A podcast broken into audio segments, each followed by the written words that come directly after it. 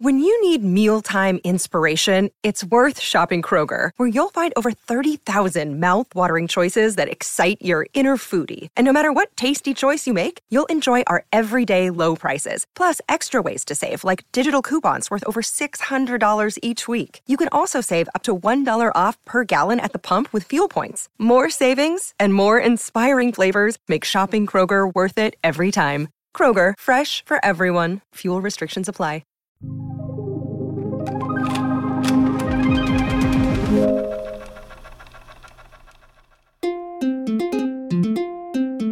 Welcome to Fuse, a bomb podcast.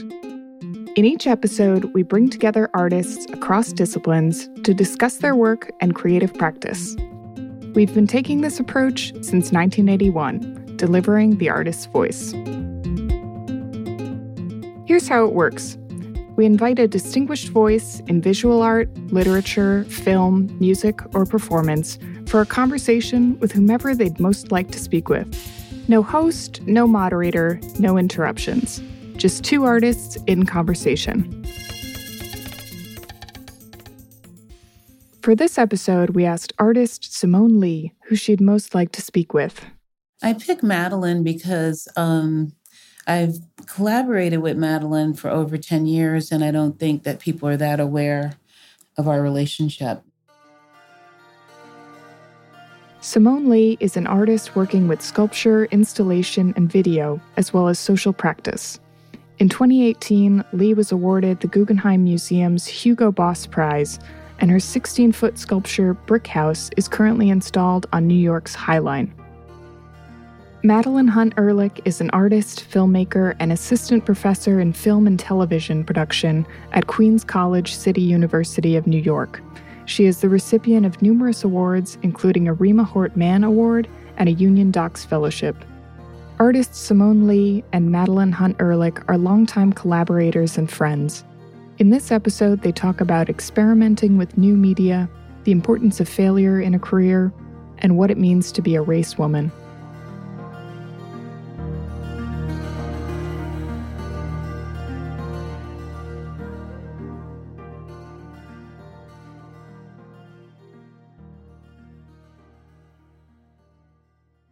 When did we first meet?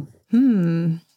Well, I remember that I think at the time I was working in all these different studios and working part time at Aperture. And I really was so hungry for an artist who was like, looked like me, was interested in the community I came from. And then I was at a Be Black Baby party and I met you. Oh. I remember that you had already done the Haitian mm-hmm. um, photography work. And I also remember that you walked around Jamaica disguised as a, a boy, which I thought was really fabulous. My mind was completely blown that you were at, uh, at the time in your work making ceramic plantain Mm, and mm-hmm. I felt an immediate kinship that you recognized the importance of that icon and symbol. Yeah. And I was also very interested in a kind of vernacular Caribbean image. And again, really emerging from, you know, the way art and art history had been taught in schools at that time and the field of the art world at that time, which was uh, and we've talked about this a little bit recently about how just even 10 years ago, it really was hard to find an entirely Black conversation about art. Yeah. And you were just the, the, kind of the model of a white male art practice and the the theory that they were interested in and the ideas they were they just the playing field was completely dominated yeah. by that. And you were at that time really stuck out as yeah someone completely unintimidated by that. Oh, that's I mean, that's such a compliment. I didn't think of myself as that. I just felt like I um I guess I didn't have anything to lose. And I certainly wasn't being an artist because I wanted to make money or anything. You know, I kind of at that point realized I wasn't going to stop making work and it just sort of embraced being an artist. I guess I didn't expect to be able to get through certain gates anyway. So I didn't see a reason to perform, you know, being some other kind of artist. You know what I mean?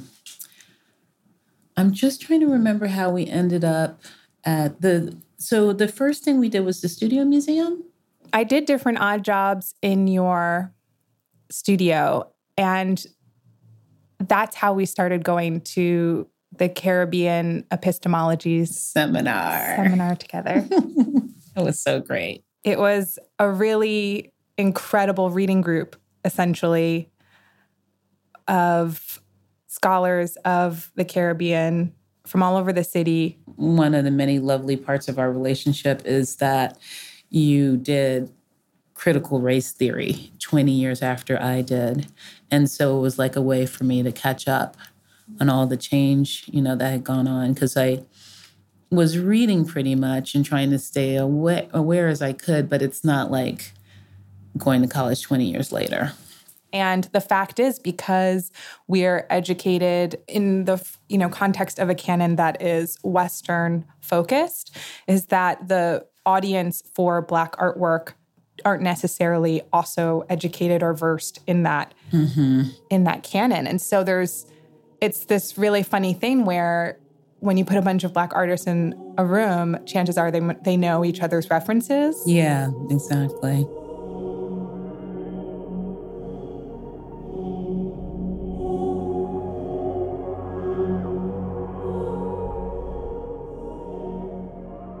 But really would love to just take a step back and talk about the Be Black baby parties because okay. I think it's a really wonderful part of the yeah yeah. Well, um, the Be Black baby party was an event that I curated at recess activities and it started when I saw a 10 minute section of Hi Mom, Brian De Palma's films that had recorded in the either the 60s or 70s. I'm not sure when that film was made, but I know that it was made so early. Who's the guy who did Taxi Driver? Scorsese? No, the um the My, actual the taxi, actual taxi driver. Robert De Niro. Robert De Niro was in the film and his name wasn't spelled correctly. That's how early it was in the credits. Uh, yeah, you know, the next thing we do now that you are black, as, as, as white people, we want to kind of get to know you better. Because you know all white people want to get to know black people. Is that right? That's right. And we want to kind of get to know you better and kind of socialize with you and kind of understand what you're about, black people. See, because we're white and you're black. We're black so, now. Yeah, that's right. You look black. Look at us. You see? So we want to kind of get into your personal lives, you know, just just to be friendly. Oh, I think okay? I have enough. So why don't we kind of break up and get to know each of them individual people? Okay? Yeah, my name is uh, John Dillinger, you understand? Hello. How you doing? Paul Weimel. Right. Now, uh, listen, do you have any ID on you? Any idea on me? No, ID, identification. Yes, uh, my wallet. No, can I see you for a second? Where are you from? The scene of Be Black Baby in that film is so timely still. Mm-hmm. I mean, it just never stops being relevant. I wonder if it ever will. be black, baby, be black.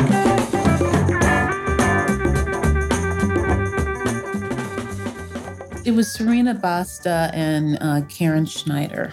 Mm. That I remember that Serena like got up she had chosen this film. I had never seen it before. She got up and came over and sat down and put her arm around me right before the scene. Be black, baby. Be black. Be black. All right. Come on, baby. Be black. Be black, folks. You like yourself? Good. And I never asked her why she did that, but I probably was the only black person in the room at the time and uh, I think she during was just the film concerned screening. during the screening. Mm-hmm. Yeah, because I saw it for the first time during the screening. Wow. And I just felt like it was a performance that could have happened the week before in New York. It was right. so contemporary. Right. It just shocked me. And I didn't know what to do with it. So I sent it out to a group of artists, some of who I'd like worked with before are new in some or other contexts. And this was what, 2007, 2008? So that became the first Be Black Baby party. And it was necessary. I mean, it was interesting for me also. It was I was trying to do something we were kind of in the wake of post blackness where nobody liked it. It didn't work for anyone. You know, it was supposed to be, you know, an interesting thought experiment. It turned into some kind of like baton to wield against black artists that they needed to like get the race out of their work and grow up and become just an artist, mm. you know? And people were casually saying, like, I remember at the kitchen, someone said to me, he's such a great artist. His work isn't about race. And so that would be like the mark of like a real artist if you were of color is that you had like scrubbed all the ethnic markings off of your work. I wanted to respond to that as well.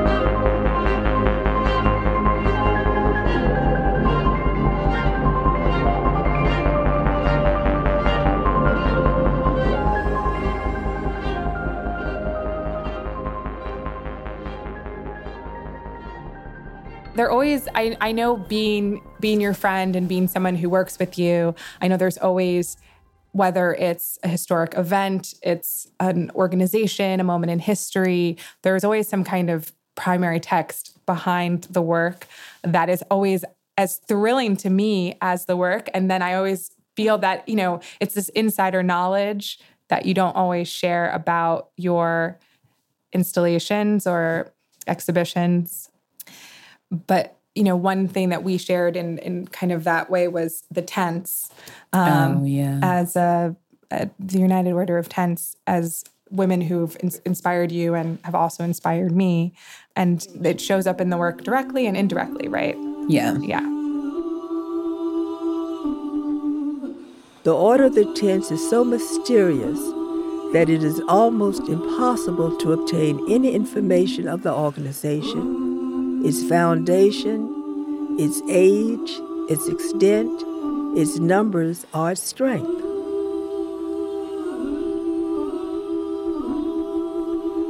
The origin of the order is obscure, or else the reticence of the members has become so fixed a habit on account of the many efforts that have been made to invade it. The tents, just to Distill are the oldest continuous group of African American women because they were founded during the Underground Railroad. Their history is very much oral as well as documented, but there are versions of the story that say they were founded in the 1840s in Philadelphia in the tent cities by a highly organized group of Black women running from the South up to the Northeast who are doing everything from providing medical care for one another, uh, pooling their resources, and also, you know, have a, a strong sense of, of protecting one another. There was that disastrous performance video at PS1. oh my gosh, I forgot about I that. I probably would have never even stumbled upon um, oh my god the Free People's Medical Clinic and then the tents if not for that. One thing that that I've really loved that we've talked about is how productive failure can be, right? Yeah. In process. And it can be really terrifying, especially for kind of where I'm at in in things where I feel every dollar for my projects and it sometimes feels like just very precious. But one thing we I know we've talked about is just how failure is this unavoidable part of things or perceived failure, right? No, like real failures. I mean, one of the things that I struggle with is the mythology around what an artist is, is mm-hmm. that they um, produce masterworks and they're almost like a what is it, Midas that like touches things and they turn to gold. And especially when they have work that has market value, there's expectation that everything they do is a masterpiece. And with that romantic background, you know, I have to try and explore new materials and forms like film and video, and it's oppressive. But that was a particularly upsetting failure because so many artists that I respect and love were in the room when we played this video, and it just didn't make any sense at all for what I was asked to do. And I um I do value those experiences and I do feel like they they're just yeah, like you were saying, they're just necessary. Right. You know, there's just a necessary part of the process. But I one one thing I I wanted to also point out that I that I really admire in your practice that I also have been thinking about in my own work and generally is the instinct for community building mm-hmm. around art making. There is this really wonderful quote that I've been holding very close um, that was said to me by Mabel Haddock, who's this, I would call queen of Black film, who's done a lot for Black filmmakers in the last maybe 30, 40 years. And she and I were in a conversation where she talked about, well, you know, if there is a Black aesthetic in film and art, it is to to tell the stories of communities and not just individuals. Mm. And to thinking about that instinct as being inherently a, a one that comes from a like a politic of decolonizing, right? Mm. But in your practice, you know, on the one hand, you're a master sculptor, but on the other hand, you're always creating, right? You're also, you're also always engaging and and creating space, holding space. I think that I'm just really good at strategy. I think I'm a good strategic thinker. I do. I do. There's a politic to it too. Oh yeah, definitely. I have politics and I I feel like sometimes I would describe myself as um what do you call that? Like a race woman. And I wanted to have that competence somewhere in my practice. And I just had a knack for ceramics. It also started me on my research because when I was 18, I went to the Smithsonian African Art and did a, a residency there over the summer where I worked with the um, ceramic curator and realized that only missionaries had collected a lot of the information about West African pots. And so became also aware of this like failure of the archive, that it wasn't going to be there for me with the things I needed access to.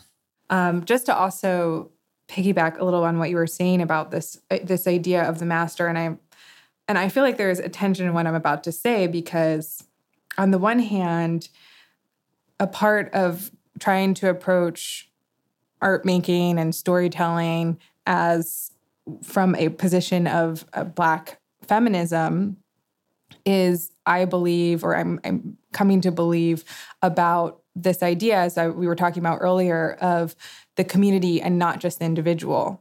And if we don't make visible the the ways that labor is interconnected, then we'll never we will kind of erase permanently the great contributions of black women over over the course of history like if we don't if we don't make visible all the, the conditions of art making mm-hmm. then the White House was officially designed by whoever's name is on the blueprints, or you know, the streets of DC are officially laid out by whatever white person's name is on those plans, as opposed to Benjamin Banneker or the many you know black laborers who actually are responsible for all this architecture, like incredible design. Yeah. Um, and so it's really I think a crucial part of revising that is is not just having the kind of European auteur, but mm-hmm. also making mm-hmm. space for these different ways that there's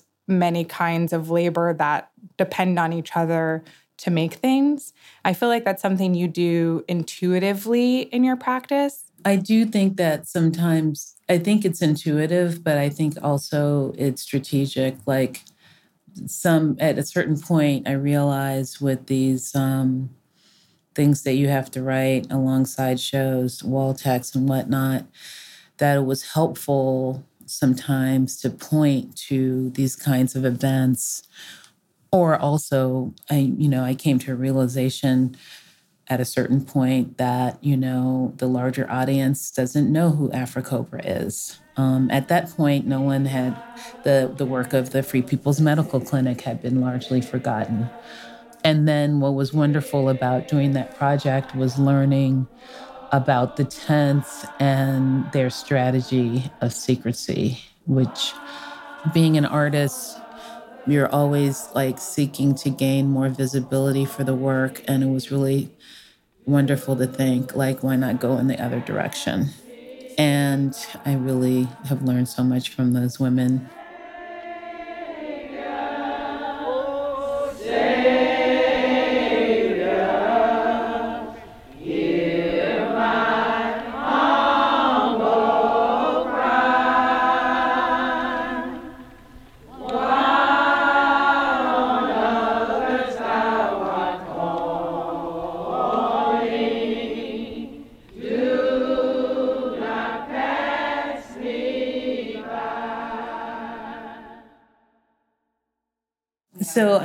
talk about Rashida Bumbray, who's become um, like an ongoing curator, a very close friend, another artist who I collaborate with often. Was guest curator at Creative Time for Black Radical Brooklyn, and I was one of four artists that were doing large installations in uh, Bedford Stuyvesant in a neighborhood that used to be called um, or adjacent to a neighborhood that used to be called Weeksville. And that was basically absorbed into Bed-Stuy.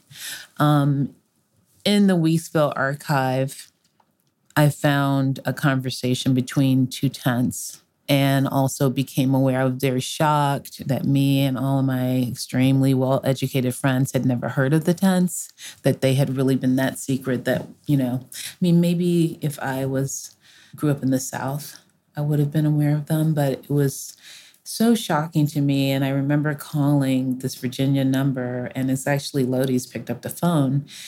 And she said United Order of Tents. And I was so shocked that it wasn't like a myth that I had to hang up and call back because I, I was literally like, can deal.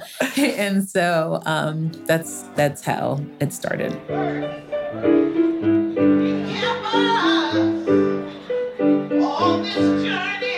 We ended up going down there for a national conference for Southern District Number One together with the writer Kaitlyn Greenidge, who had worked at Weeksville and had recorded that original oral history. Yes. And this is a few years back. And as a result of that experience, or I think the tents have manifested many times in your work, and I began a journey.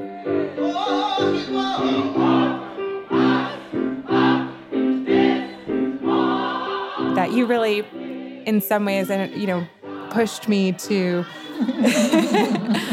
um, you know, there just were things that needed to be done to support them. And one thing I've discovered since doing different kinds of work with the tents and for them, as well as making artwork also inspired by their history, is that there are a number of different loose, informal collectives of Black women of in different disciplines who have also seen the need to do this work, mm-hmm. which I mm-hmm. find really fascinating and and this kind of wonderful way that that the instinct right actually mirrors the organization itself. The instinct to preserve finds a similar form to the organization itself. It's really lovely. Yeah, I you know, in thinking about the tents at that time when the Free People's Medical Clinic was up is when the Mother Emanuel Church was attacked by the white supremacists and you know several people who were in prayer on Wednesday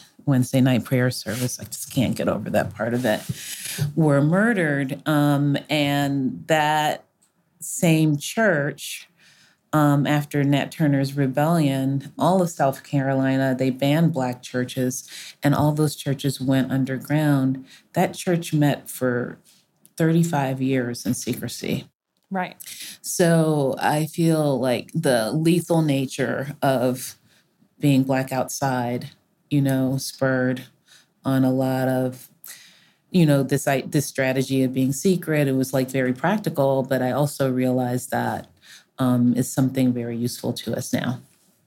So we went down with Kaitlyn, who had asked to do a piece on me. And when I discovered that she was a woman who had recorded, made that recording when she was an archivist at Weeksville, and she had this gig with Lenny Letter, we decided to do it together. And so this was the, I guess this is like our fourth project together at this point. I mean, I'm I'm not even privy to all all the things that you're doing with the tents now. Um, but I know that their whole archive is like now in the Smithsonian because yes. of Madeleine. Yes. She did that. and um, then there's these wonderful films that you've been making. When I got to the process of finally saying, okay, I would like to make a film mm-hmm. inspired by the tents and these women and their history, I was really counseled by that secrecy mm-hmm. in terms of not even because I think they, in their current iteration, value the same level of secrecy they once did, but from my own education as we as designed by myself that we've talked about that that you build from my understanding of post-colonial theory and really thinking about the idea that I would just sit down and say, here's the history, really comes from, in some ways, a kind of Western or colonial impulse, like a manifest destiny impulse. I felt really, um, really like that. The, the right approach was to to use abstraction mm-hmm. and and opacity, right? And it was just really clear that that was what was appropriate. And there's an argument for the need to preserve history and share history, and that's really important work. And then there's also the importance of the ways that abstraction has been a, a an important boundary and way of preserving dignity mm-hmm. um, and kind of pre- protecting the personhood of Black women or marginalized folks. Yeah, because I think that there's this um, capitalist impulse that happens right. whenever something beautiful or precious or new happens. Like, how can we codify this? How can we like make it valuable? Which, as soon as the Lenny letter piece came out, we had like right HBO ask us if they could do a piece on the tents, and they told us really frankly that they were only interested in their secrets. Right. That was a direct quote. and so it was really, I remember the like embarrassment of the women that had to deliver this request. And they, I think before it they were like, we know that you're not going to really be interested in this at all, but we're just going to ask you.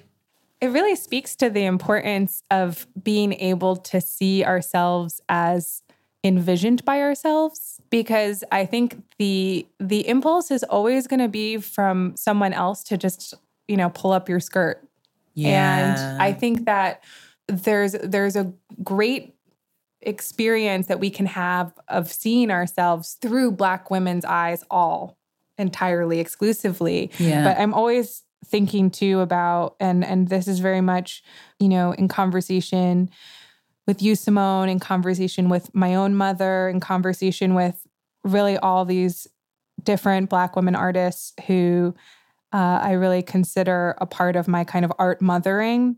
I'm always also thinking about the importance of our gaze and how little we know about it still, and how much we're trying to talk to each other about it. And that really informs how I approach film making, film form, the citations in the work um, is that project of the Black female gaze.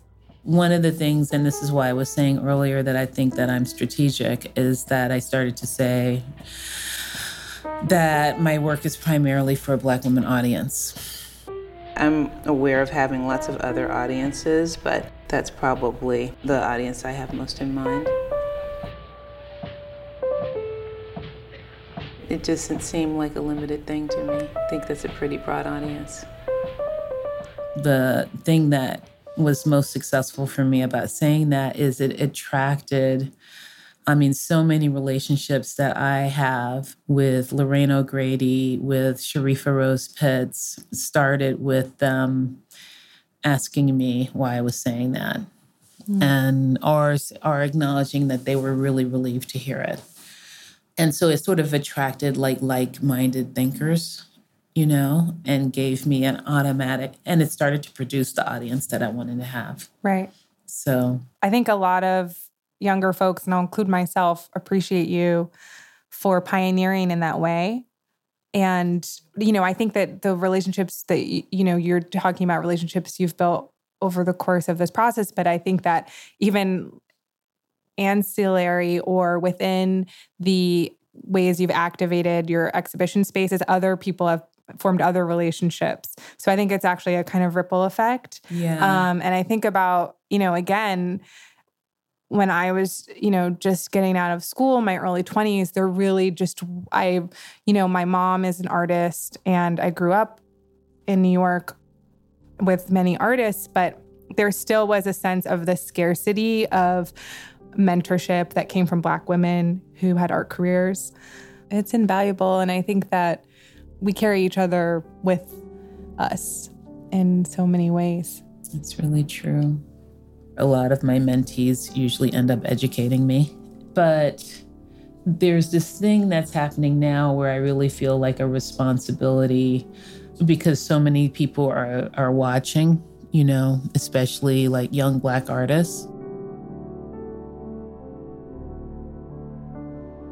You know, I want to say thank you, Madeleine, for educating me over all these years in such a kind way.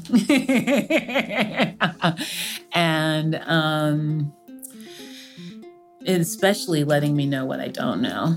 Um, and I really appreciate it.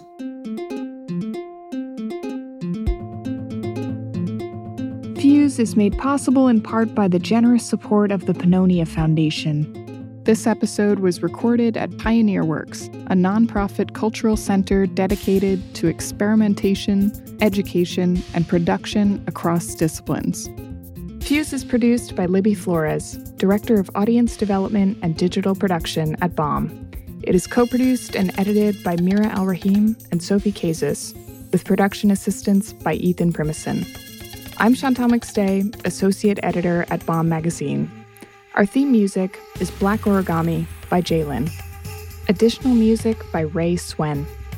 Be sure to subscribe to Fuse wherever you listen.